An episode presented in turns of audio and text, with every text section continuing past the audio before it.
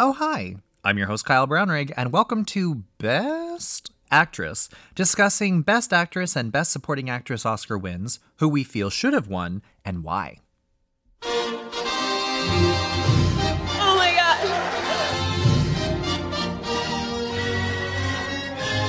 Thank you so much. The artists who's brought those characters to life are our nominees for performance by an actress in a leading role. Isabelle Huppert, Elle. Ruth Negga, Loving. Natalie Portman, Jackie. Emma Stone, La La Land. Meryl Streep, Florence Foster Jenkins. And the Oscar goes to Emma Stone, La La Land. Hello and welcome to another episode of Best Actress. Today we're going to be talking about the 2017 ceremony year win for Emma Stone for the movie La La Land. This is, of course, the famous Faye Dunaway and uh, Warren Beatty fail, uh, which actually it really was Warren Beatty, and then he kind of just like passed it off to Faye Dunaway, and then she took the heat. But really, it was like the both of them. But I'm mostly going to blame Warren Beatty because I hate his stupid face. And then the actual Best Picture went to Moonlight. So very quickly, Best Picture went to Moonlight, not La La Land. Best Actor went to Casey Affleck for the movie Manchester by the Sea. I know he is a very problematic person right now, but mm, girl, he is sexy in that movie. uh, best supporting actor went to Mahershala Ali for Moonlight, but I like to call him my Meshuggah. Uh, best supporting actress went to Viola Davis for Fences. Category fraud. That was definitely a lead, but whatever. And best director went to Damien Chazelle for La La Land. So in a way, La La Land did almost kind of win best picture because people often argue that director and picture is like kind of the same thing. Uh, today, I am joined by a guest that I've had in this podcast before, somebody that, that I love very, very much. He is a coworker, he is a friend. He has a Winnipeg Comedy Festival television taping. The themed gala is Love Languages that is coming out this Friday, and after this episode airs, you can check it out on CBC Gem. It's Ted Morris. Hi, Ted. Hi, everyone. Hi. Um, thank you so much again for being on this podcast. We always love having you. Um, tell me a little bit about your Winnipeg love languages. So, what was the love language that you talked about? the love language was my pandemic discoveries of my partner being a kinky little boy. it was super fun. Right. Yeah. Oh, I love that. You know, I'll be honest with you. I'm kind of on a similar journey right now. Turns out I'm 33 and I'm really into leather because I went to the Black Eagle bar once. Okay. And I was like, hmm, that's new. We've got a little bit of leather. We've got, we've got, we've got a few items that we're adding to our collection of sexy dead cows. Well, I'm currently on the hunt for chaps. Okay. Because I went to the men's room. I'm like, do you have, because they have harnesses, Yeah. they have like ball gags. So I'm like, okay, they have fetish stuff. Yeah. But do they have chaps? No. You know, go to Northbound. What is that? Northbound Leather. It is like the Toronto spot for, For- leather. They moved over to like Liberty Village. Uh, Okay. like a year or so That's ago. interesting. Uh, and they're great. The very helpful, very non-judgmental, lots of stuff. And, uh, Interesting. Yeah, it was. It's very interesting when I, w- I went in there and I bought. A, I was buying a flogger like you do, As you do. and I'm just like, okay, yes. Need a flogger, and she's like, "Okay, well, grab these. You know, see how they feel in your hands." Like I'm like, oh, I just wanted to grab one and go, but okay, I understand. Yes, no, ergonomics are very important. Well, I guess they have to be trained in that way. I remember the first time I ever bought something from a sex shop. I bought this like ridiculously sized dildo that, by the way, never fit. Okay, aspirational dildos. but it was it was nice to look at. I remember I bought it, and I remember I asked the person if I could have a bag. I was like, "Can I please have a bag?" And they're like, "Um, yeah, that's how that works here. like, we're going to give you like a discreet option. We're not going to expect you to walk in downtown Ottawa with like a giant dick in your hand." I did walk home after buying like the gallon jug of lube from out on the street, and they're like, "Do you want a bag?" I'm like, "No, no, I don't. I want to take this home on the, on the TTC, and I want everyone taking public transit to to know that I'm getting some, Getting yeah, you're like getting some. enough that I need all this lube." Oh, that's funny. Um, well, this was a very kinky start to the episode, but uh, that's great. Um, so I always like to ask guests whenever I have them on the show, specifically like why they may have picked a certain year, if it was random, if there was like one particular movie, but like why Emma Stone in La La Land. Uh, I picked it because I hadn't seen the movie. Uh, I love Emma Stone. I knew like stuff about the movie, and then I, I always look at you know who else is in there, and I'm like, oh, I haven't seen any of these movies. So okay, it's it's catching up. This is Good. th- this is me catching up with pop culture from six years ago. I mean, frankly, that's kind of my um, whole reason for doing this podcast because unless there's like some way that I can make content about it, I have no interest in like opening a book and reading or like, you know, going through Wikipedia. I'm like, no, like I, I it has to be like a twofer. like this can't just be for me. Exactly. Like it has to be for I have to share the wealth with everybody. Yes, absolutely. I also learned my mistake from uh, a previous episode, and don't pick a don't pick a date that's too far in the past because it becomes much more challenging to find those movies. I was gonna bring up when we did that. What's it called? Testament. oh yes, That uh, that horrifying. It was like a made-for-TV movie with Jane Alexander that got like nominated for an Oscar. I was so confused. So bad. And I remember um, there was it was listening back to that episode though it was just comedy for us, but yeah, not not a great not a great movie. Um, okay, well let's jump in here. So let's talk about our first nominee, and I am excited to talk about this because I remember the first time that I saw this movie I hated it, and then this time I actually fucking loved it. So let's talk about Isabelle Huppert in the movie Elle, um, which is a very dark dark movie. Yeah, you want to talk about kinky. There's definitely some kinky Oh, themes yes. going on in this movie. So just a couple of facts very quickly about Elle. So Nicole Kidman, Sharon Stone, Diane Lane, Julianne Moore were all offered the role and turned it down. And it was originally supposed to be an American production, and it like literally got shopped around by so many people. And then Isabelle Huppert got a hold of it, and then uh, like so many scripts and so many script changes later ended up just being like a French movie but this was originally supposed to be like an American kind of situation. And um, it also failed to make the short list of the foreign language films at the Oscars. So um, they think that this is why it probably won the Golden Globe for Best Drama. Uh, but very quickly, what it's about um, a successful businesswoman gets caught up in a game of cat and mouse as she tracks down the unknown man who raped her. And that is just the surface. Oh, that like is like one of eight thousand plot lines that are going on in this movie. because he rapes her, but then she like gets into the rape. yeah, it turned into a, a very weird BDSM thing where Yeah. no one talked about their limits. Yeah. of, like this is no, this is not how you do this. Uh, and She's having affairs with everybody. Oh, everyone's. This is what my favorite thing about French movies because everyone seems like they're two seconds away from just disrobing and having sex with someone in the scene, whether it makes sense or not. I'm like, what is going on? Oh, I, absolutely. I mean, like, uh, French people are very sexual. Like, going into Montreal, it's very sex po- Not that Toronto isn't sex positive, but, like, Montreal, like, just takes it to another level. Well, it was nice seeing. They're very good at, at just be like letting people be sexual and not being Yeah. like, oh look, it's an it's an older person being sexual. Let's celebrate that. I was like, no, just just Yeah. let them do their thing. Let them do their thing. Just let them do their thing. It's not- it's it's nothing revelatory. It's just not something that we see on screen all the time. Yeah. And the movie literally, like, first scene opens with a rather violent rape scene. Yeah.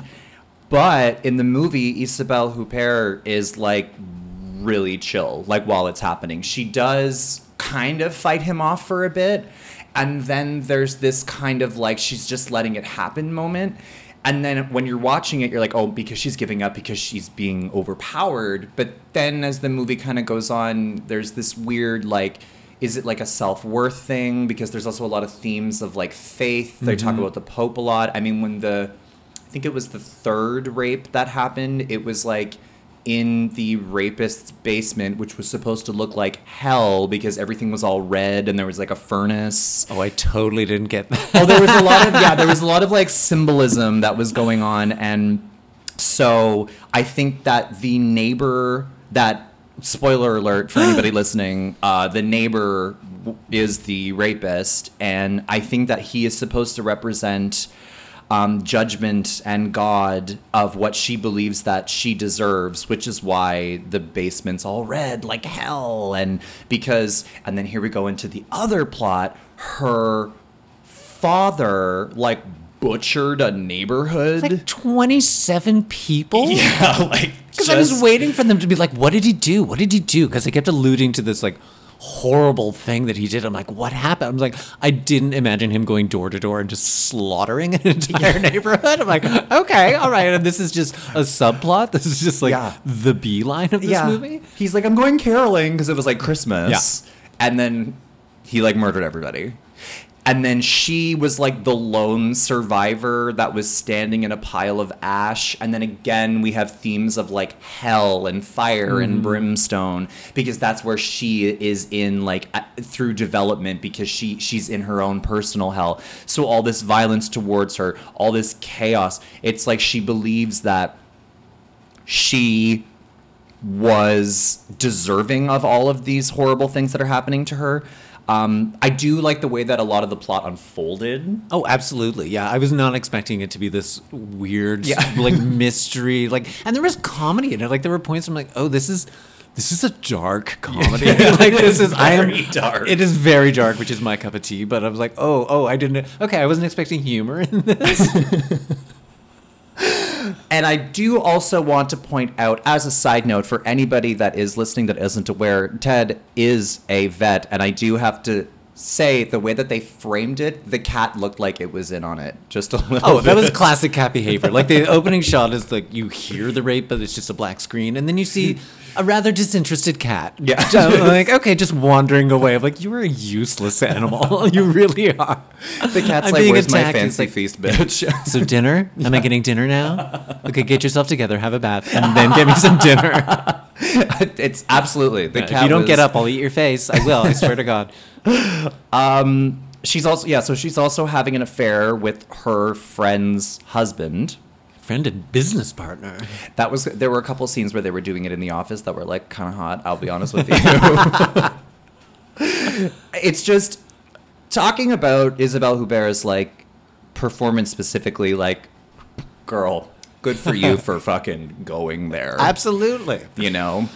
I think that that's something that has to kind of be like rewarded because compared to like Emma Stone, like singing and dancing and like twirling, it's like Isabelle Huppert is getting like raped multiple times. Yeah, and then like reima- like redoing the scene and reimagining, because there was one scene where she just like hits him in the head with the thing that she was trying to pull out. I'm like, was there another one? I was like, okay, no, this is just wish fulfillment, and this is just how you wanted it to go. But I was like, oh, sweet beats, lady. Yeah, she went she went through the ringer. I was uh, I was very impressed. I can't remember how did he die in the end. Her son comes in and hits him over the head. Hits him over the head. yeah. Yes, that's right. And then I remember um, the wife of like the neighbor's wife, like the rapist's wife, was so chill about it. Oh, super chill. And, and she made some comment about, I'm glad that you were able to give him what he needed. I'm like, Yeah. oh, so you know he's a he's a dirty pig. Yeah, Okay. Oh, he's a, he he just has like dark interests, Just and some you're t- like, okay. She's like, I love my life size nativity scene figures, and he loves breaking in on women and raping them. It's different interests. Different. It's important to have different interests as oh a Oh my couple. God. Yeah, there were there were a couple things where you're like, what's going on in France? Yeah. Where like this is apparently appropriate, like not appropriate, but you guys just seemed like it wasn't like the most traumatic thing that can happen to a person. Yeah. It was just sort of very casual. But I mean, even her reaction to the first assault was very much like, okay, yeah, all right. indifferent. I'll just casually mention this at dinner. yes. I'm just like, oh yeah, by the way, oh yeah, well, yeah, I was, I was a little bit raped last week. Eh, no big deal. Yeah, no big deal. You didn't go to the cops? Eh, what are the cops going to do? Yeah. I'm like, okay. You're like, well, okay, I guess we're just gonna champagne. Yeah. Like it was just, it was fucking weird. It's like, what champagne? What wine goes with that? What's yeah, the? right. But that being said, though, um, I've never seen a movie like that or a performance like that in my entire life. No. So I really appreciated that. And I mean, Isabelle Huppert, like, she is like one of the most famous actresses of all time, especially in Europe. I know that she won like the Cannes Film Festival Best Actress like back in the 70s or 80s, and then she had like a fantastic career in Europe. Mm-hmm. Maybe she wasn't as celebrated in North America, but I guess this was her first Oscar nomination. This was the. I may have seen stuff that she's in, but this was kind of like the first time she came into my consciousness. Yeah. And now I'm like, oh, I want to see everything that you've done. And then also there were parts where like the rapist like saves her and like mends her wounds. Yeah, but she has a car accident and she calls like no one answers. She's like, Yeah. yeah, oh, I'll just I'll just call my rapist neighbor and he'll come and help me. I'm like, okay. And I get that they were going for this whole like she's doing this because she feels like she deserves this because it's like again tying to themes of like religion. I understand that, but I don't know if it was very effective because it mostly had me as the audience member just being like, "What the fuck, bitch? What is going on? I mean, her entire. I, I think if it was an American movie, it would have been a like a completely different tone. Yeah. because I don't think like, an American audience would accept anything less than some degree of hysteria after you've been absolutely. assaulted. Yeah, but so- it was kind of. I don't want to say re- well, I'll say refreshing. It was refreshing that she was just like, okay, yeah, all right, let's, Yeah. let's let's see what happens. Let's see move, what let's move on and figure this out.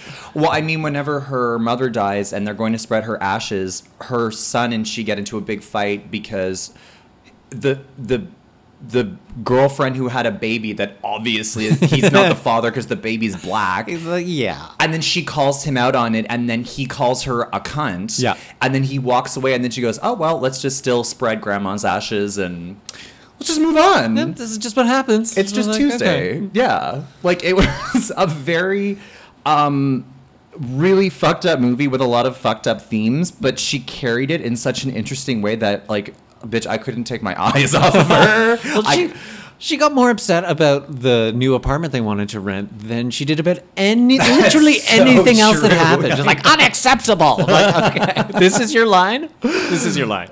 Oh. a two bedroom apartment is where you draw the line. This is ridiculous. And I love how the way that they had to demonstrate that she's not afraid to stand up to intimidating men is by making her the like boss of a video game company.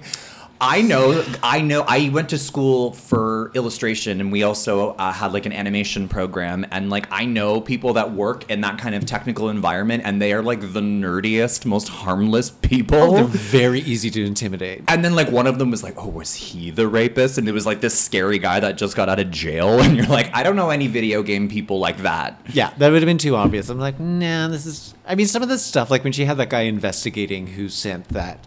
Uh, the video around where they, they cut the footage from the video game with her getting like raped by tentacles. Yes. And I'm like, okay, well, it's the it's it's the guy that she's asking to look for stuff, but I'm like, that's too obvious. It's too- nothing in this movie is obvious. There like, was a like lot it, of- it was nothing but left turns for me. I'm like, what? Okay, what? Okay. because you're dealing with the affairs that she's having. You're dealing with her butcher father who killed a neighborhood on Christmas. Then you're also dealing with this who done it rape situation. You're also dealing with like a weird baby daddy situation drama where clearly like it her son is not the father of this black baby. Oh, that happened to my brother-in-law. Really? it was adorable. what do you mean like your sister? My uh, no, Jeff's brother. Uh, his his uh, wife at the time uh, had a baby and it came out the wrong color. Oh my god. They're like, oopsie doodle. Oh Yeah. wow! So I'm assuming they're not together anymore. Not together anymore. There was a fun scene with a, uh pickup truck and a shotgun that we, won't, we won't go into. I feel like the audience is really getting a lot from from you and I this week. Yeah, we have a lot to mine here. this is a dark episode. well, she felt that she needed to be punished for what her dad did.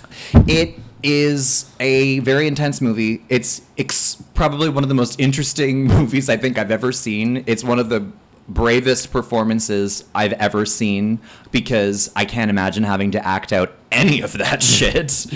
And um, I loved the extreme dysfunction of the family, and I like how every character was so unlikable, but I was still like hooked. And just as a side note, this has nothing to do with the acting. I knew who the rapist was right away because remember when he pulls up his pants? Yeah. and you can see his butt.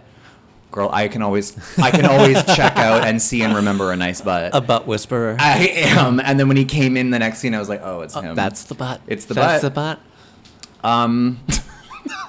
Do you have anything else that you would like to add to this very dark performance before we move on? Uh, no, I was just shocked that it was from uh, the director that it came from because I'm like, who directed this? I'm like, Paul Verhoeven, really? yeah, because he's Dutch. He's d- but he did like RoboCop and Total Recall and Showgirls and Starship Troopers and Hollow like Man. all this weird stuff. And I'm like, okay, now you're all right. Because I, didn't pay attention to any of his European movies that he did. I only paid attention to the stuff he did in America. I was like, oh, he's done all kinds of stuff. I can't believe he did Showgirl. I've never seen Showgirls. Showgirls is so bad. It's I so great. it. Yeah, Oh, I've heard it's like the ultimate best. That and Mommy Dearest are like the best worst Oh, movies. Showgirls is so much fun. Uh, because I, I may have seen it in the theater. Oh wow. when it came out, and it was so obvious that Elizabeth Berkley was like, "This is the movie that's going to turn me into Yeah. a star." She's Right. like, "I'm an actor," and everyone else is like, "No, we're just in this schlocky B movie, basically." but the, he went. He's one of the few people that was uh, nominated for a Golden Raspberry for like worst movie, and actually showed up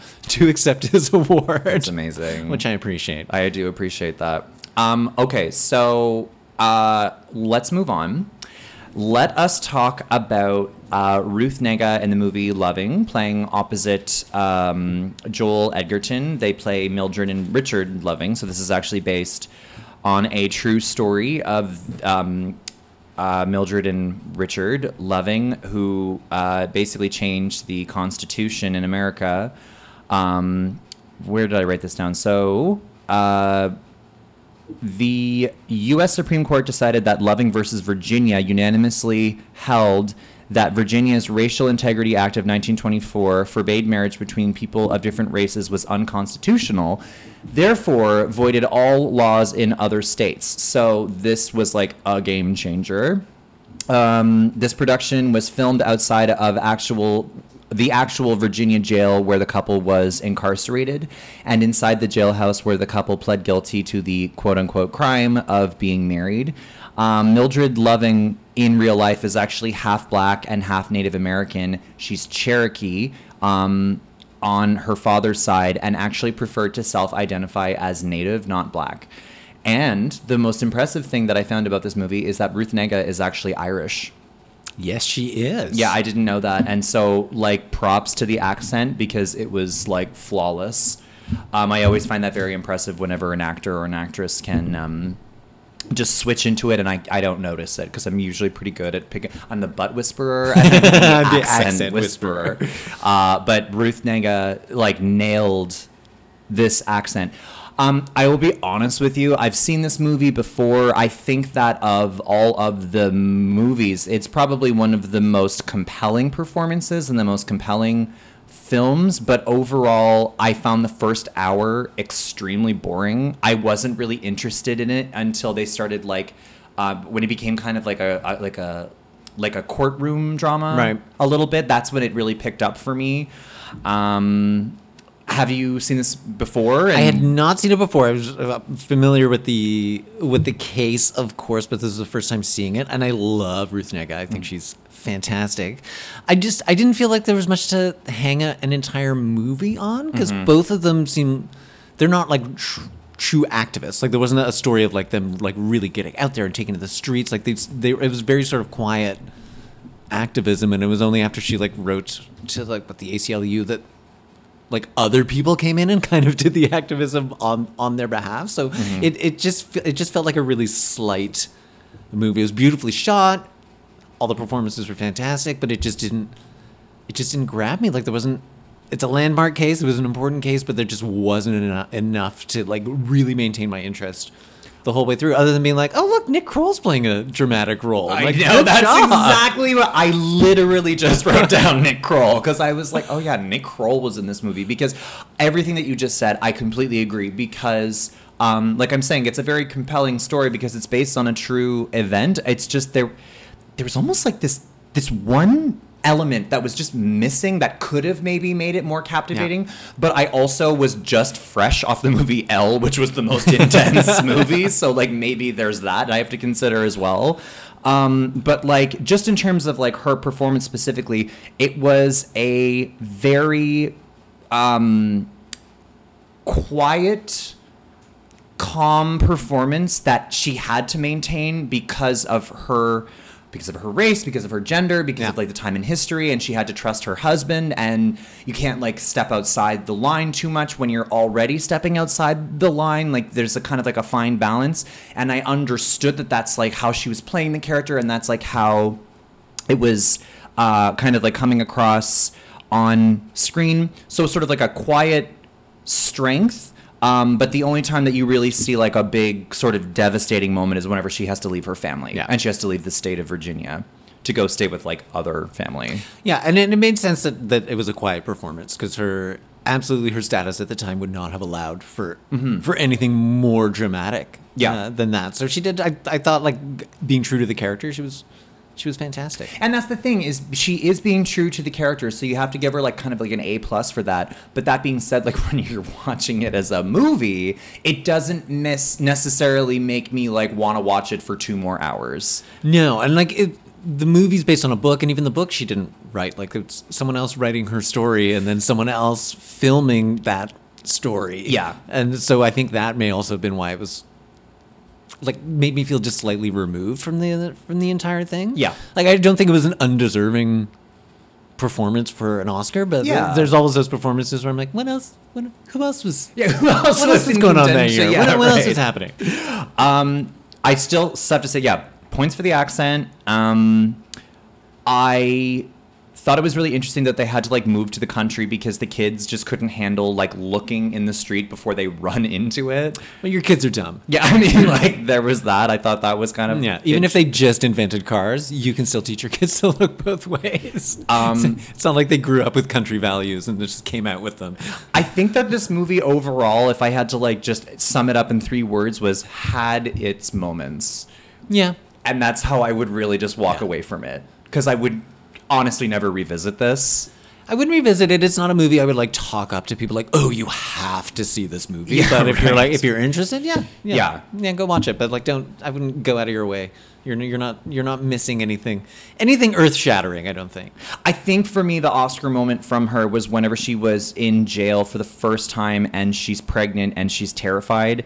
And you can feel her fear, you can feel her anxiety when she's in the cell. And then she is bailed out by her father on Monday because they like tried to get her out earlier. They're like, come on Monday, come on Monday. And like, if you don't, like, we'll make this even worse on you. And then when her father bails her out, it's like the gravity of her decisions and the injustice of it all kind of like hits her. And I really bought that. And I, I bought that scene and it was just very real for Yeah, me. definitely. I, I think that was like her Oscar moment. Um, Yeah, I probably wouldn't have been as impressed by that scene if I hadn't seen her in other stuff. So I could be like, so I can compare that those performances, and you know, how much is performance and how much is just them. So I was like, this is all performance. This was, Yeah. this was, this was all all acting. I- Good job. Absolutely. Um, that's fantastic acting. Meh movie. Yeah. Yeah. Um, side note about Nick Kroll, I was a little worried seeing him in this. I was like, oh no, because you know sometimes like when you watch a comedian, like you're very aware that Yes. you're watching a comedian, like Amy Schumer, like. She's like my favorite stand-up comedian. I love that bitch. Like, don't get me wrong, but like her acting, I'm always very aware that I'm Oh, yeah. watching Amy Schumer. It's like it's like Seinfeld. So it's like he was 100%. Like yeah, you're just standing back watching all these other actors do their job and trying to keep up. Hundred percent, yeah. Um, seeing Nick Kroll was very interesting. I actually I remember this is not about the movie. This is just a little anecdote about Nick Kroll. In 2019, we had done a um, John Doors the stand up taping there for JFL. Yeah. Uh, just for laughs. And I remember, um, you know, we're backstage and it was a mix of Americans and some other international comics and stuff like that. And someone was like, Nick Kroll is in the audience. And I remember everybody was like stressed out and freaking out, and they like let it get to them, and they like it fucked up their performance because Nick Kroll was in the audience. I'm like, it's Nick fucking It's Nick Kroll. Kroll. He literally has a character. What was it? Publicity, where he like puts on a wig and he's like acting like a white girl. Like he doesn't care about people making a fool of themselves. No, he loves that. He lives for Exactly. that. It's Nick Kroll. Like that's what he's there for. It didn't. It did not bother me at all that. he Yeah, was if in you can't if you can't do comedy in front of a comedian, yeah, I can't help you. yeah, I, know, can't help you. It's just you're projecting insecurity, Yeah, right? It's like I'm sorry, I, oh, I I can only have people who don't know anything about comedy watching me. Exactly. this has to be an anonymous performance.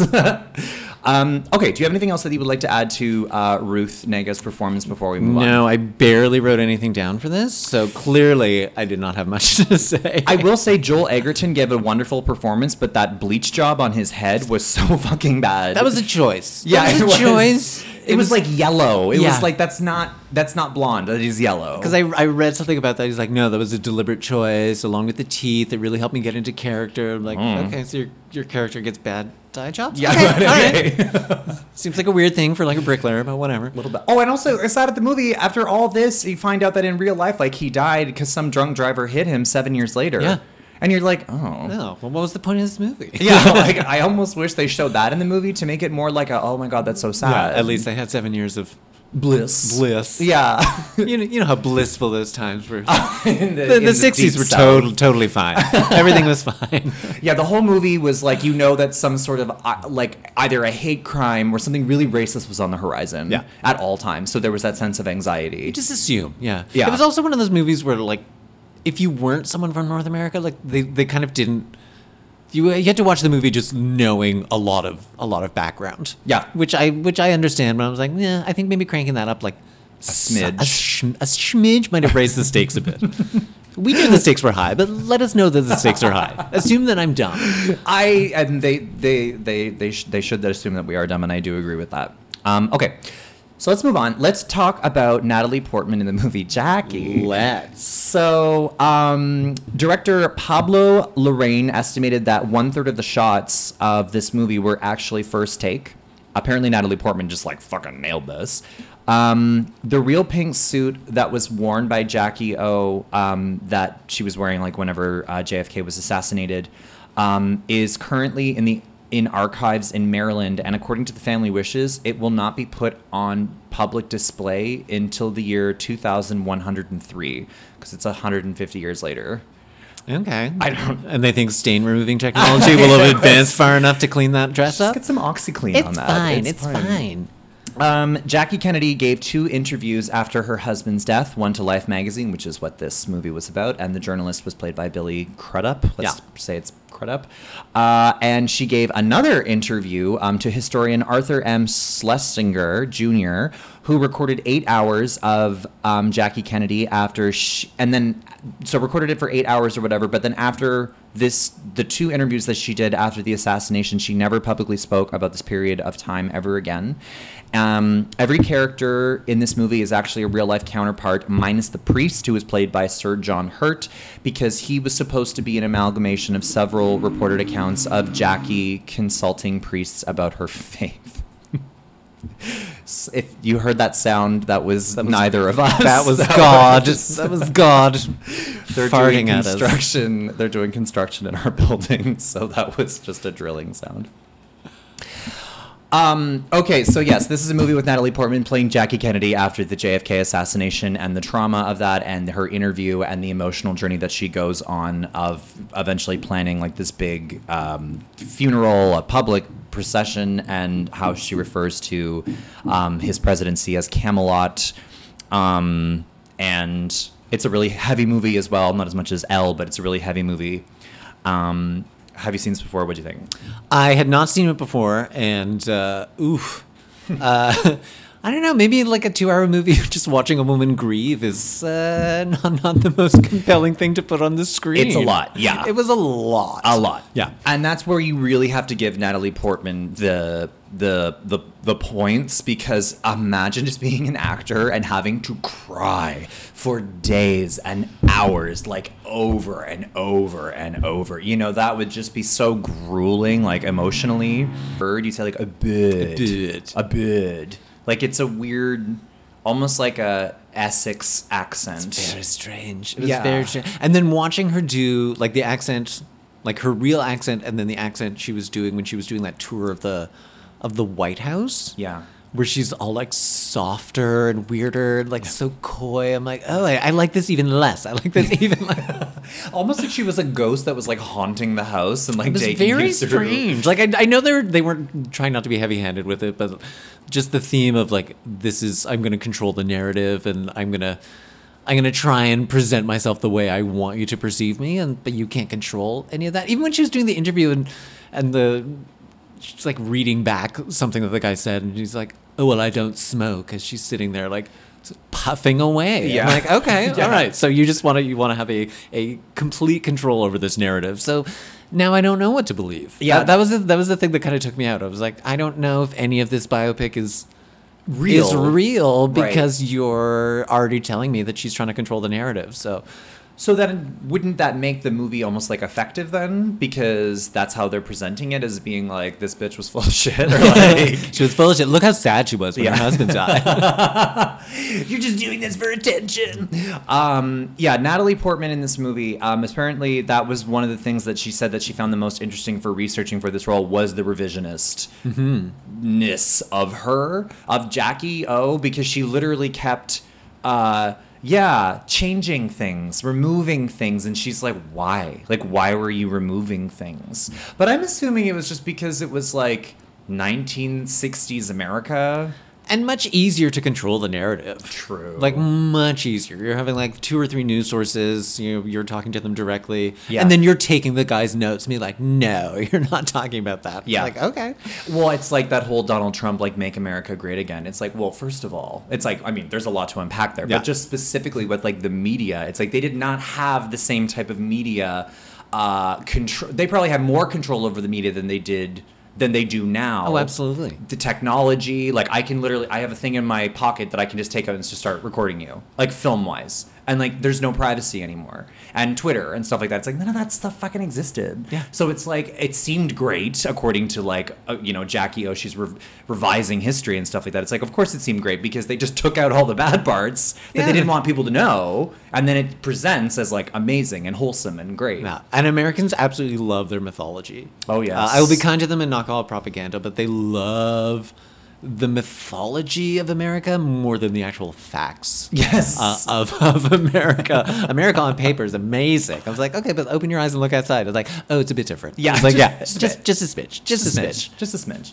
Um, well, I mean, also, good, yeah, during this time, because apparently America was so amazing, but then, like, also loving took place in the 1960s and the extreme racism and hate crimes and all the things that went on during that time period. So it's like, was America really that great? Like, you know, Bits of it were. bits of it were. If you were rich and white, it was amazing. Yep. Like like Jackie O. um, we did a full circle there. That's beautiful. Um, but I think um, Natalie Portman just for me like absolutely nails this character. I think the only criticism that I will actually say of this performance in this movie, I think Natalie Portman is too pretty to play Jackie O.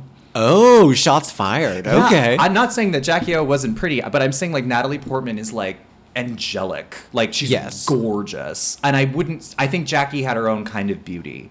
I don't think it was a Natalie Portman beauty. I think it, like to me Natalie Portman is like a model basically. And so I just thought that was a little generous. Took you out? Uh, took me out of it a little bit. I can see that. Um, not like no shade to Ja- maybe a little shade to Jackie. Oh, there's some shade. maybe a little shade to Jackie. I just thought Natalie Portman was just a little too pretty for the role, but otherwise, like she nails um the accent. She, uh, I am there for her emotional journey. I, I think that. What just what's what's interesting about Pablo Larraín because he also did Spencer with um, Kristen Stewart Mm-hmm. playing uh, D- uh, Princess Diana. You can see that he loves these like emotional journeys of like iconic women, and um, frankly, I think Natalie Portman did a much better job. But that's a Yeah, for someone who, for a director who supposedly doesn't like to direct biopics, right. like, Seems to be his like seem, you wheelhouse. seem to have seem to have done a couple of them. Yeah, because because this is another script that bounced around a whole bunch of different directors before it settled on On him. on him, and it's always interesting to be like, oh, maybe Darren Aronofsky would have done an interesting job with it. But Yeah. I don't know. Biopics, I always feel like you're a little bit limited in you know truth and history, and it depends on how much of that you want to bend Yeah. to to make your movie interesting. Absolutely. And I think um, also too, I love the way that they don't shy away from certain things. Like whenever they talk about like how JFK like had an affair, and she also doesn't want to talk about that. Wasn't it with like Marilyn Monroe? Oh yeah, with a bunch of A bunch of people. Yeah.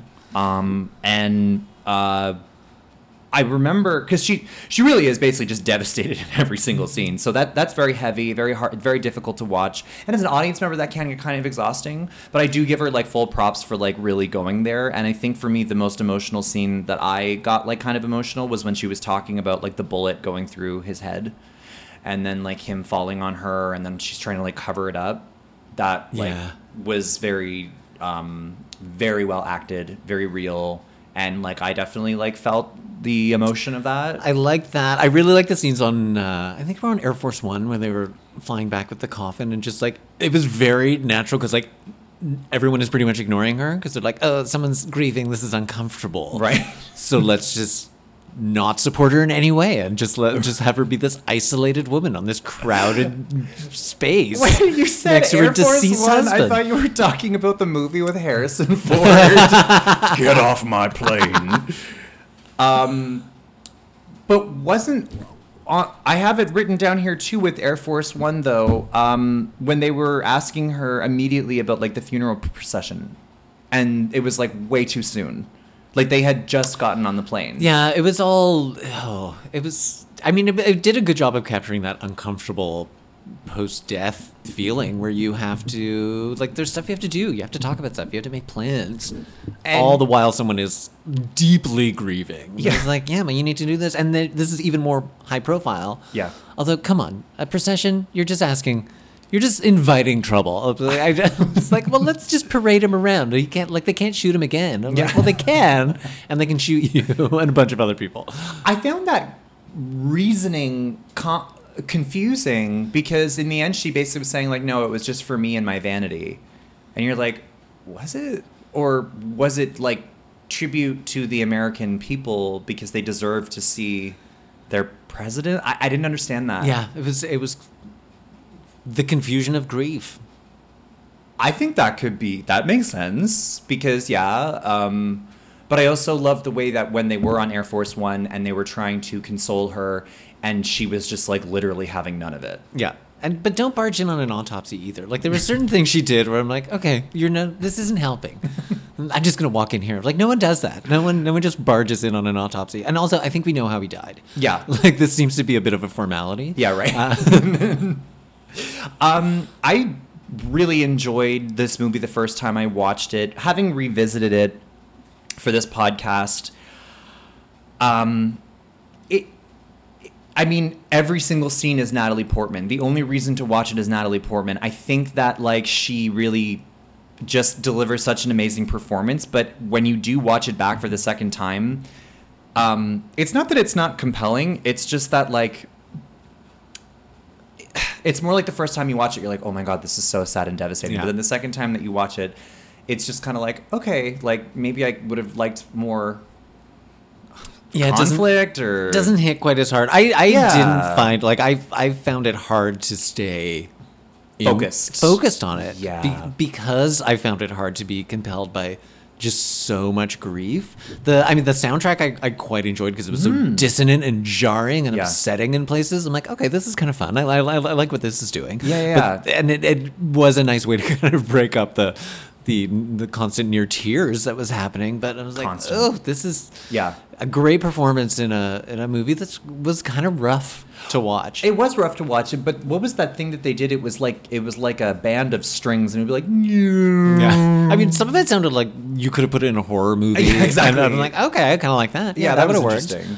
Um, but I did enjoy actually hearing like the history of things and how they were relating like Abraham Lincoln to like JFK, which I actually decided to look up like the by historians who rated like the number like the greatest like presidents of all time. And uh, it's every year they like um, it's based on like morality foreign affairs um, crisis management um, public relations uh, and the number one like consistently is always uh, abraham lincoln. And then the second one is uh, my god who's the one with the wooden teeth is it Benjamin Washington? Wa- George Washington. Then the second one is George Washington. I feel like the Americans listening right now are like just disgusted with me. But like, bitch- "Ben Franklin's just on the money." But name the last prime minister in Canada. Like suck my ass. Uh, but anyway, um, it- and then I think JFK was like top ten. So he's like very beloved, and I love the way that they kind of like gave a bit of a history lesson, and they're like kind of describing like um, like comparing like the way that like he will be like a, a an oil painting in the hallway of the White House, just like Abraham Lincoln, and I, I love that kind of aspect of like the um, the history of like America. Like that was kind of interesting. Yeah, I, th- I think TV helped a lot with JFK because they uh, there was I can't remember there's an interesting story about like a presidential debate and like if people listen to it on the radio they're like oh the other guy totally won Okay. based on like making good points and, and the actual debate. But people who watch it on TV were like, oh, JFK totally won because he was so like charismatic and, and Right. photogenic. So and I'm like, okay, what is the truth? It's whatever you want it to be. It's whatever you want it to It's whatever you want. Um, okay, so do you have anything else that you'd like to add to Natalie Portman's performance before we move on? No, great performance. I'm never watching that movie. again. Fair, fair enough. Okay, uh, let's talk about Meryl Streep and Florence Foster Jenkins. So, um, I'm gonna very quickly uh, just read a synopsis for this because Florence Foster Jenkins was actually like a historical figure that basically kept like the music scene alive in New York during the Depression era because she was so rich. Three biopics. Yeah, and like everybody literally just sucked up to her because she was so rich and she was tone deaf and just super not musically talented, but she loved uh, music. And so, very quickly, the story of Florence Foster Jenkins, a New York heiress who dreamed of becoming an opera singer despite having a terrible singing voice. And um, in real life, Meryl Streep actually studied opera singing at Yale, I think. But she, her original education was in opera singing. Oh. so she can actually sing operatically. I think at one point in the movie she actually does like properly when she has when she's like dying or Yes. near the end or and then she's like picturing herself as like an angel. Uh, and then she's actually singing. I think that was actually her singing, uh, like well, I mean, but for the movie, um, couple facts: Meryl Streep actually does all of her own singing for this movie. I would hope so. I would hope, yeah. Um, and Simon Helberg actually does his own piano playing, which is pretty impressive. Um, Hugh Grant was semi retired whenever he was offered this role, but he agreed to come out of semi retirement, whatever the hell that means, because he wanted to act opposite Meryl Streep. I remember watching Graham Norton, and uh, uh, Graham Norton was asking Meryl Streep if any actor has ever like given her a note, and then she looked over at Hugh Grant and was like, "Yeah, you," and it was really funny. And then she's like, "Just kidding." I'm like, "Are you? Are you? Are you kidding?" Uh, Florence Foster Jenkins was actually like the real life Florence Foster Jenkins was actually in a cab accident, a taxi accident. I don't know what you would call that. Uh, ga- and um, she gave the driver a box of expensive cigars because suddenly she could hit a higher note than she could before. So she thought that like the cab accident like gave her like better singing abilities. and um, people believed that either her singing was a genuine act, like a joke, like an act, um, or it was as a result of brain tissue brain tissue damage from syphilis, from having years and years and years of syphilis. Syphilis will do that to you. Makes you think you're a superstar. she uh, well, uh, she uh, died in 1944, and I did look this up. The first successful rounds of treatment of syphilis using penicillin was in 1943. Yeah, in 1943 they figured out it would work, and up to that point they were just like, she was still taking mercury. I'm like, really? mercury? It's, uh, yeah, and, and, kinda terrifying. arsenic. I'm like, yeah. It's like, isn't arsenic poisonous? I'm like, yeah, Yeah. yeah. Just try not to. You take enough to kill the syphilis and not yourself. and not yourself. It's very tricky. Um, so unfortunately, uh, just poor timing on her part, but uh, it did present Florence Foster Jenkins as like a really wonderful person. She seemed like she had a big heart, very generous. She was very sweet. Um, and she had an extreme passion for art and performing, and she wanted to keep um, the integrity of art alive, and that's why all of her money was spent on it. And what I enjoyed about this movie is that of all of the movies so far, this was like the most lighthearted, Frothy, charming, char- and fun. cute, Yeah. funny, and I just needed to come up for air based on all of these traumatic performances. Um, and this was just really nice. Um, it's always nice to see Meryl Streep, you know, losing herself in another character like this. And um, I loved the aesthetic of the time period. I love Yes. the architecture. I love the clothing. I love the jazzy type of music. Like, um, just the aesthetic of the movie, I, I thought was was was amazing. Um, whenever they perf- whenever she performs at Massey or not Massey Hall at uh, Carnegie Hall. I always thought Carnegie Hall was like a stadium for some reason. Carnegie Hall, uh, I actually looked up online, has a capacity of 2,850, Oh, it's tiny. We could fill that. Well, did you ever do the New Year's Eve Massey Hall gig? Yes. That's 3,500 people. Oh. So if you've done that, then you've done a bigger venue than Massey Hall. Oh, or than Carnegie Hall. God, I keep calling it Massey Hall. Sorry. Um, so what did you think about this movie and what did you think about Meryl Streep's performance? Uh, this surprised me because I didn't really know anything about it Mm-hmm. going in, and that's usually how I try to approach these. I'm like, okay, I'll watch it, and then I'll read stuff about it afterwards, Right. Or sometimes during if I'm not not particularly compelled. uh, loving, 100%. Yeah, I uh, I love this. I thought it was thoroughly entertaining. Um, you know, the Brits are good at doing a nice, fun, frothy comedy. And there was a little bit at the beginning where I'm like, oh, I feel like this is just like if Julia Child couldn't sing and had syphilis. Yeah. and, and then I then I sank into the character more because yeah, it's Meryl Streep. She just disappears. Yep. But I found everyone was, was great. I thought Simon Helberg did a really good job. Hugh Grant is just a charming man. just a, I, I like seeing him. I like I like older Hugh Grant. I think even more than I liked, you know, young, charming, dashing Well, have Hugh you Grant. seen him in Maurice? It's like this gay movie from like the late '80s. It's sort of like a period piece, and it's like about like forbidden homosexual. romance. a gentleman with a long Yes, yes. And then uh, you know, it like he has to marry a woman, and then that it's it's good. I think it's like on like Tubi TV. Like Oh, that's where I watched Elle. yes, yes, me too. Which every time I see a movie on Tubi, I'm like, oh no, it's free. Oh no, but no, it was great. Loved it, loved it. Um, but Meryl Streep as Florence Foster Jenkins. What I really appreciated was when she did the bad singing.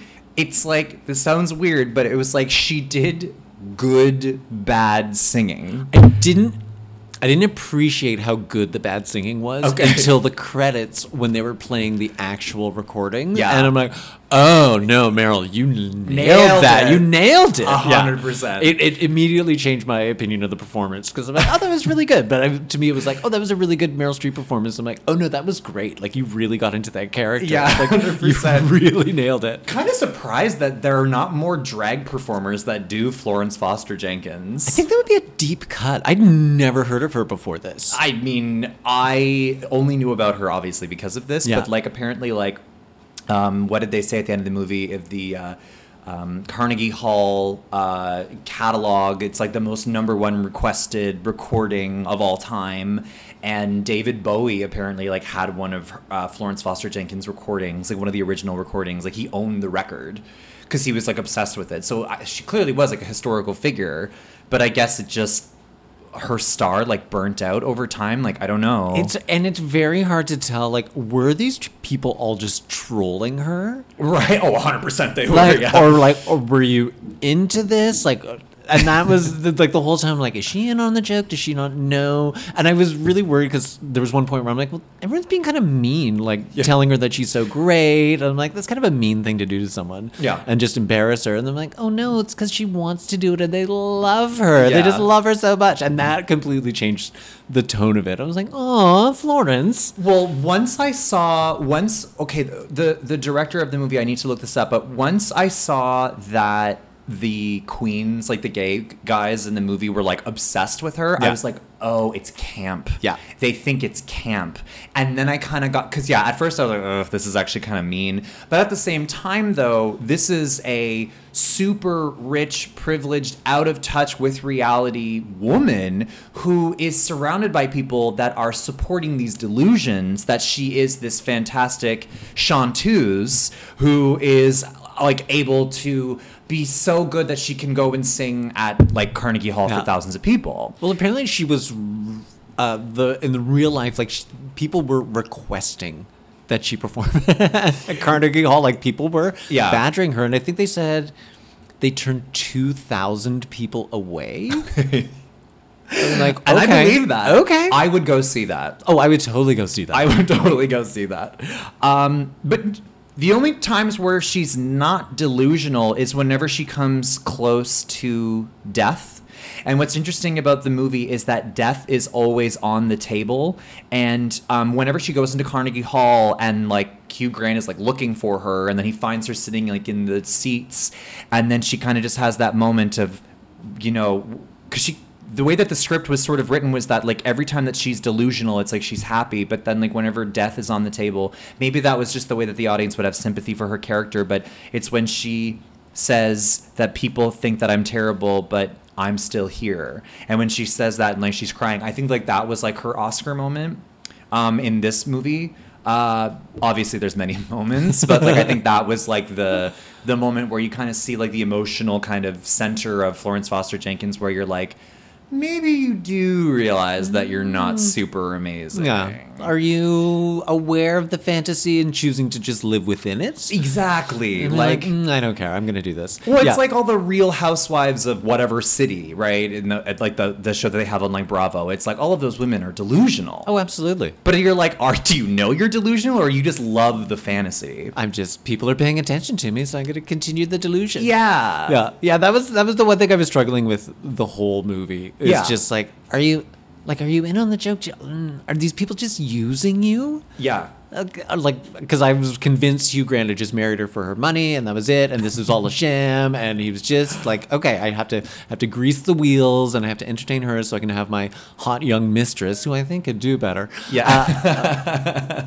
So I was struggling that with the, the whole time because I'm like, this just feels like bullying. It just feels like you're bullying this bit. poor lady to get her money. But I'm like, oh no, everyone's just supporting each other's delusions. That's fine. That's fine. As long as I guess you're all in on it. But um, also, do you remember in the end whenever like she was looking for the New York Post and then he like Yes. buys all the thing, uh, buys all the newspapers out like every single block, and then um, at the luncheon she like goes to like the bathroom or whatever and then these like two gay guys like walk in and we're like You're oh my God, you're so You're funny amazing." you have you're like the most comedic genius of all time i'm like did you could men and women just use the same bathroom like back in the day? Like that was really. oh, were they in the bathroom? I thought they were just on the way too. I thought they were. I thought she was coming out of the stall, and I Oh. was like, wait, what? I, there was that. uh, That I thought was weird, but then also like.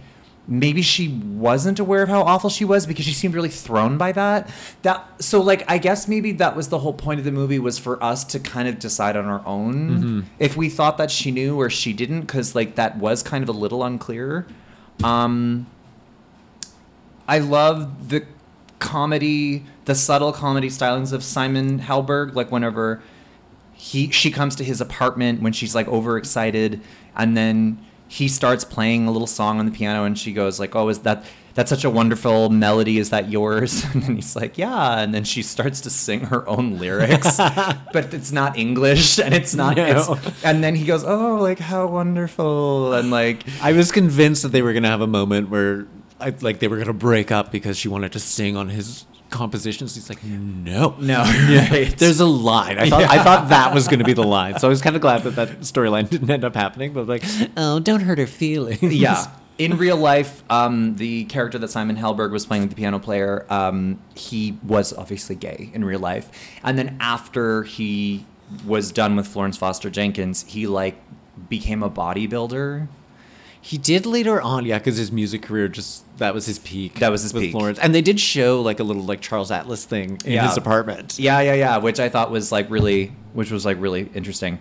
Um, It's like, fine, you turned into a pervy old gay. Good for you. Yeah. uh, we all eventually become a pervy old gay. Uh, I'm well on my way. Um, and uh, yeah, I mean, I also just love the way that she was just like a big kid. She was like an overexcited little girl that lived in a fantasy world. I loved the terrible singing. I loved the um, emotional honesty when it called for it. And I loved how delicate her ego was. I loved um, just the way that Meryl Streep brings the characters to life in a way that Meryl Streep can bring a character to life. I will be honest, it did have a little bit of like Julia Child vibes. It really, it did. At first, I was, I'm like, okay, Julia Child has syphilis. and she Yeah. can't- and she can't sing. All right.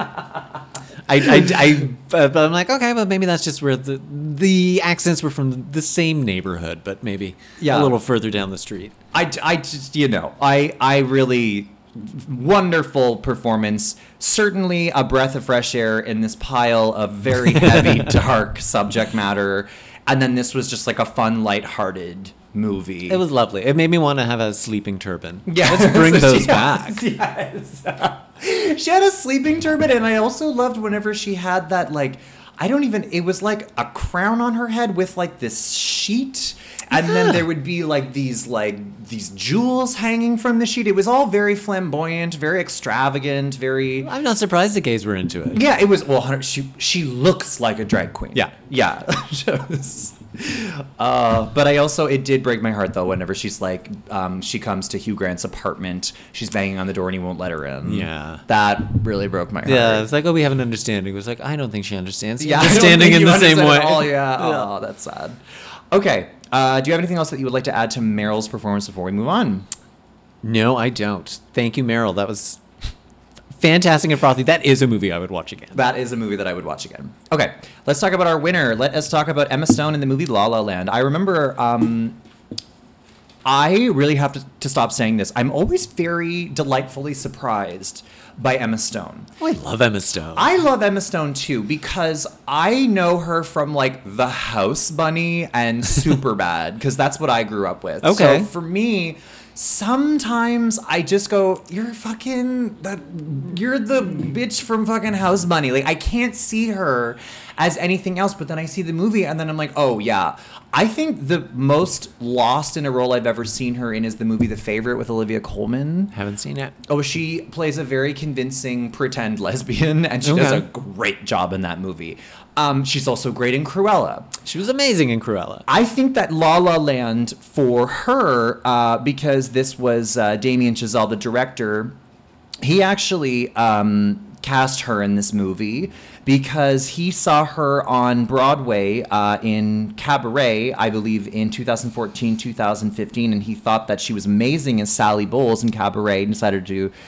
Um, put her in this movie La La Land, which is interesting because Damien Chazelle is actually the first director to win Best Director for a musical since Bob Fosse for Cabaret.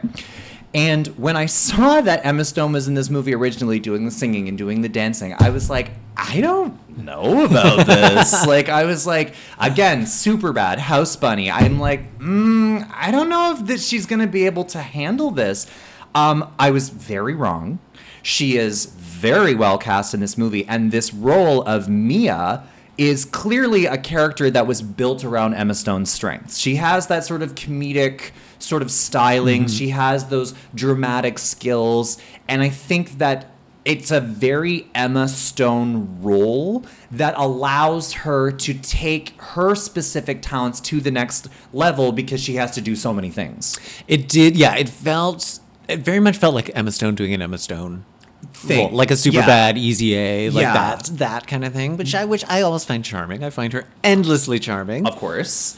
Um, so, a couple facts about this movie. Um, Ryan Gosling used to uh, practice six days, two hours every six days a week, two hours a day.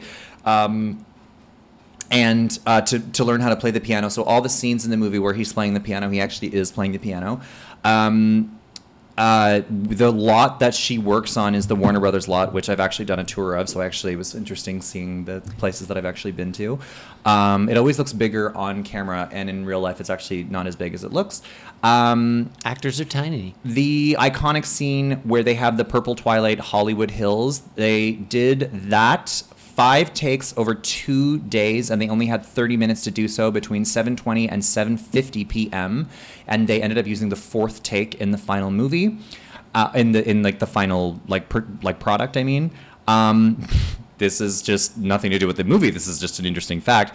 Your car fob is actually amplified if you hold it underneath your chin. Is that real? the signals are um, amplified by water, and your brain is mostly water, so it actually helps, and it doesn't cause cancer. But like they said in the movie, That's hilarious. um, uh, originally, Emma Stone turned down this role for Beauty and the Beast, uh, and Ryan Gosling actually turned down the role of the Beast for this movie, and then um, Emma Watson ended up filling in for her.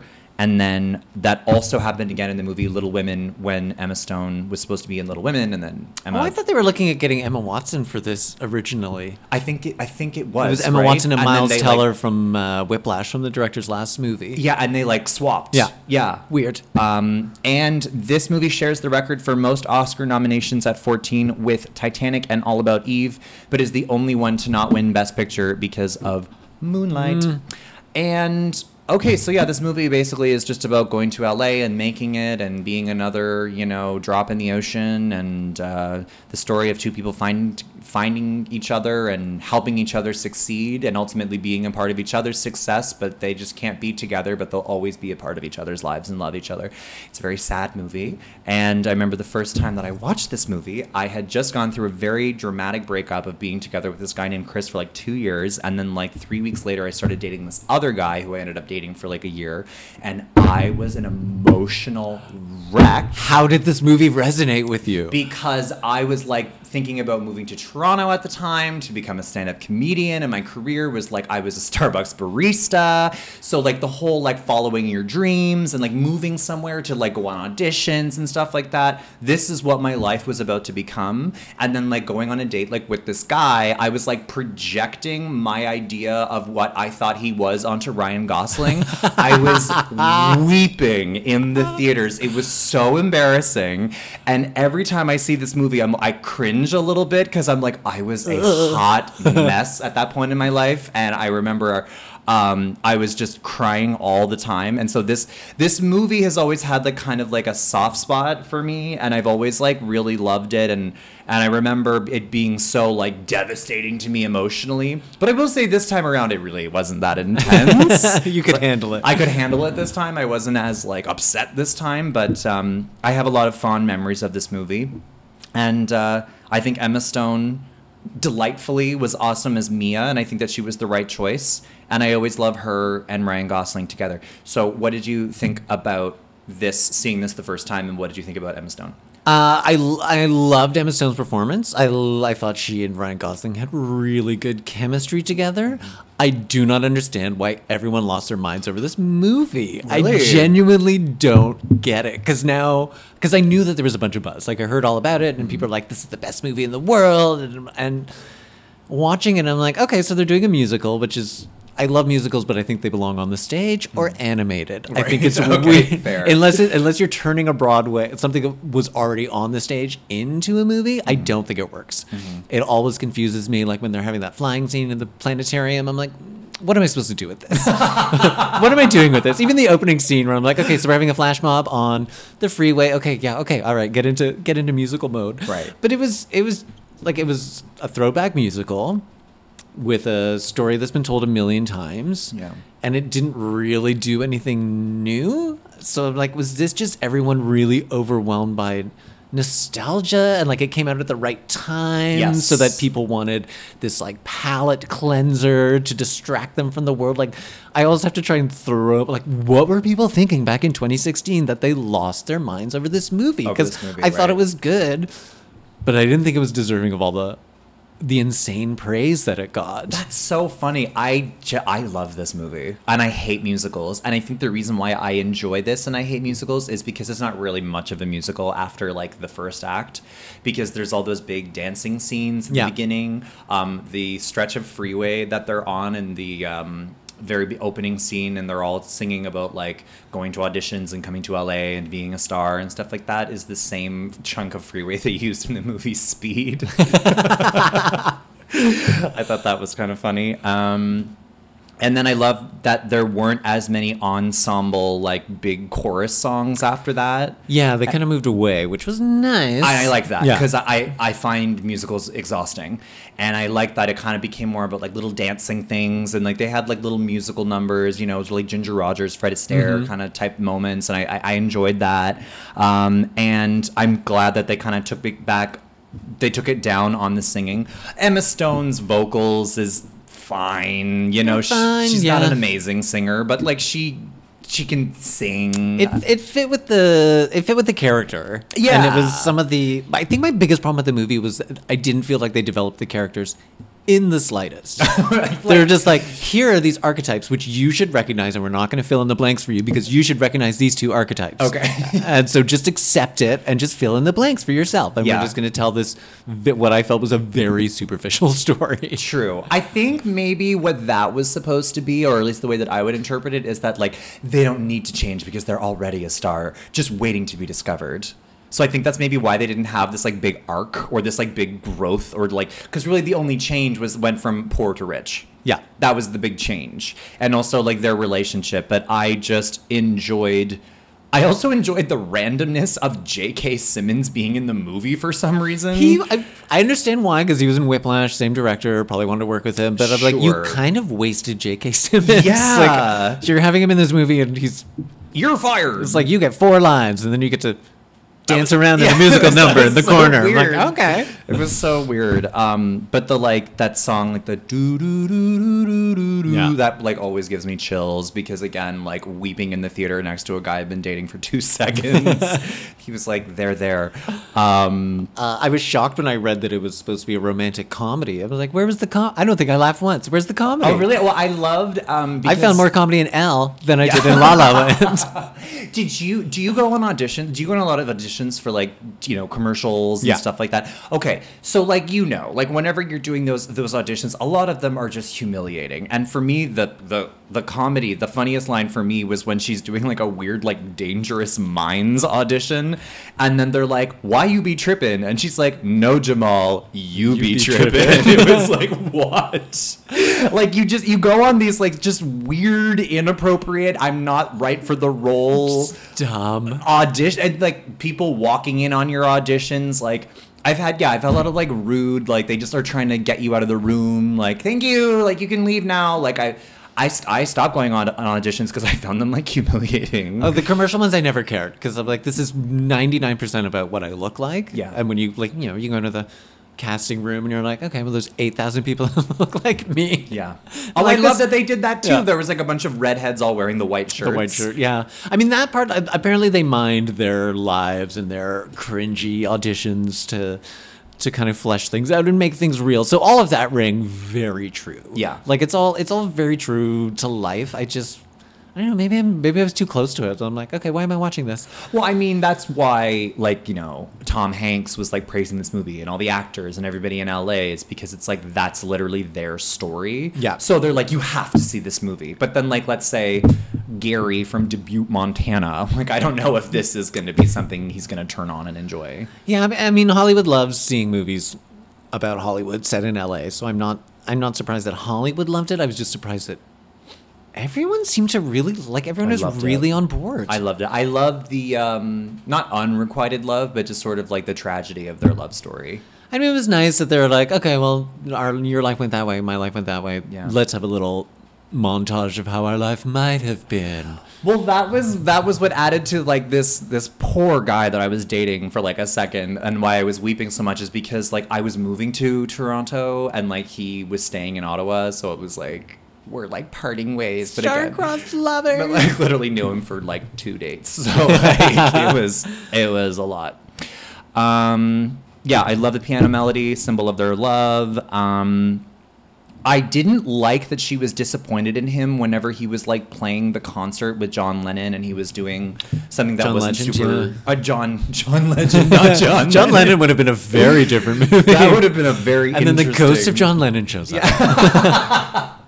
Unexpected. They do a tap dance scene. It's great. Oh my god. Um, I thought John Legend did a really good job. I, he was one of my favorite parts of the movie. I was Yeah. like, okay, because he felt like a real, he felt like an, an authentic character rather than just like Yeah. an archetype that you were supposed to fill in the blanks with. I agree. Um, I, he also learned how to play the guitar for this movie. Interesting fact. You don't know how to play the guitar, John Legend? I Come know, He knows to play everything. Um, I also just sort of love the argument that they have over like having a steady job in art that like you kind of sacrifice your integrity for versus like following your dream in art having more of like a non-lucrative Yeah. basically it's like do you want to be like a corporate comedian or do you want to like you know do your own independent thing and produce your own shows kind of comedian um, or uh, if you're a designer it's like are you going to be a freelance designer or are you going to work as like a graphic designer for like walmart Yeah. and make like signs for like 5.99 10.99 on sale like those kinds of Art and versus commerce. you know, and I, I like that that kind of um, moment to it. Uh, this also felt very like old Hollywood nostalgia, which I obviously love. My um, special that I that that is now available on Crave TV, uh, called Kyle Brownrigg introducing Lyle. I make it look all like old Hollywood. So like I love again the aesthetic of it, kind of like Florence Foster Jenkins, right? Um, and uh, whenever she has her one woman show, and there's. I found that scene very triggering. 'cause she Oh, was, like- absolutely. Because she's like bombing in front of like seven people, and I'm like, that's just Puff Mama's show on Wednesday. yeah, yeah, like that happens all the time. Um, and hmm, Yeah, the, the one thing that I thought was weird was all of a sudden like her boyfriend shows up at the apartment. Is like, okay, we're going on a date. I'm like, wait a minute, she's got a boyfriend. Yeah. What? Okay, this Greg. is conf- this is very confusing because Yeah. you're you're not acting like someone that's got a boyfriend. I'm like, I don't think he's going to be around for much longer. yeah, probably not. He's very businessy, and she's an artist. Um, also, seeing her as a barista, I mean, that's where I started too when I was like a freelance illustrator and fresh you- out of college. Were you a better barista than she I was? was. Good. I was. Good. Just because this isn't your dream job doesn't mean you don't have to do a good job. I agree. I agree. Um, and uh, I also know what it's like, yeah, to go on auditions for six years and not book anything. But then I actually, the first thing that I ever booked an audition and interview was when I fired my agent and I just um, started doing like either like non-union things Yeah. where people would just reach out to me and I would book things. So auditions, not a fan of, and I guess I just kind of felt that pain um, of the struggle that she was going through and giving up and going back to Boulder something Nevada, um, and I love the relationship between Mia and Sebastian. I love the music. I love how it's kind of a sad ending. It's nostalgic for me because of the the dating situation, and uh, I love this movie and I love Emma Stone in it, and I think it's her like really being playing to her strengths. That being said, though, I don't think that she'll ever win another Oscar again for being Emma Stone. You know, like how Julia Roberts won for like Yeah. Erin Brockovich because she was like her most Julia Roberts. It's like this is Emma Stone's Erin Brockovich, if you will, where it's like She's not a chameleon like Exactly. Meryl Streep is. Exactly. Yeah. And so I, I think I think that this is like her big unless like she switches it up and does something totally different in like another role. But I think that this will be her last time winning an Oscar for being Emma Stone.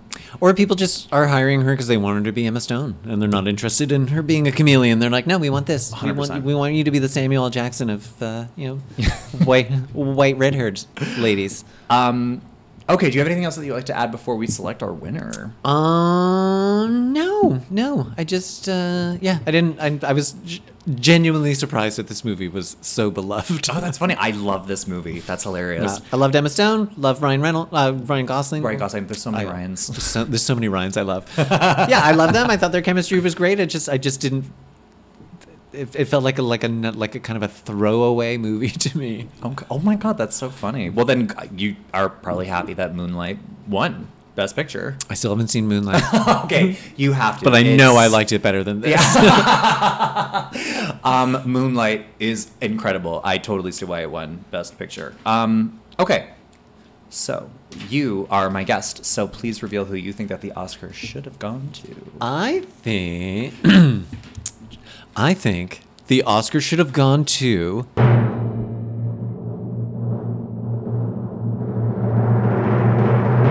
Isabelle Huppert. I thought that was an incredible performance. Yeah. I thoroughly enjoyed the movie. I try to separate like how much I love the movie from how much I love the performance, but in this case, I love both of them. I thought she nailed it. I thought she did a really natural performance.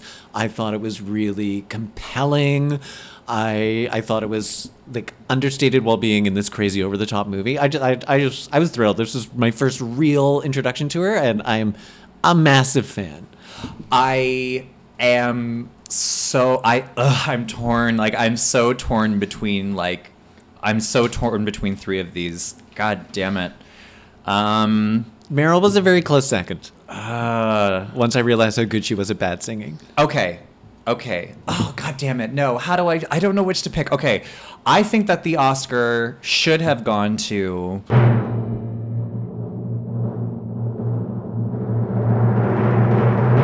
Isabelle Huppert in Elle. And the reason and the reason why is because Emma Stone actually was a close second because it was um, nostalgic. It had that old Hollywood feel that I love so much. I love the music. I love the dancing. It's this side of her that, frankly, I really didn't think that she had, and she does, and she nailed it.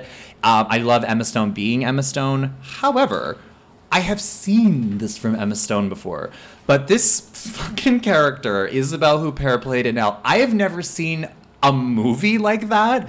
I've never seen a performance like that. It was so dark, and the way that she just was constantly like, Oh yeah, by the way, guys, like I was just raped the other day. So nonchalant. Yeah, like who wants to order a glass of wine now? Like it was just like what? And like so there was so much going on and the way that she kind of navigated it to me because it was so ridiculous, you'd almost think would kind of ruin the movie, Yeah. but she did it in such a way that like I couldn't take my eyes off of it and just for the love of God, those the rape scenes. Like I can't imagine having to act something like that so horrible like out and she went there and again like Nicole Kidman, Sharon Stone, Diane Lane, Julianne Moore, they all turned it down because they were like this movie is fucked. and I love that Isabelle Huppert was like, "Yes, like I want this and I'll do this and I'm going there." But literally Emma Stone like hard second, but just the fact that Isabelle Huppert went there, I've never seen anything like that and she nailed it is the reason why I pick her. Okay, so thank you so much, Ted Morris, for being a guest on this podcast. Where can people find you on social media? They can find me uh, at Dog Torted, D O G T O R T E T, Doctor with a G, uh, on everything pretty much. And hmm. tedmorris.ca once I get it back online. Died again. Okay, amazing. Thank you so much for being a guest, and we'll have you again. Bye. Bye.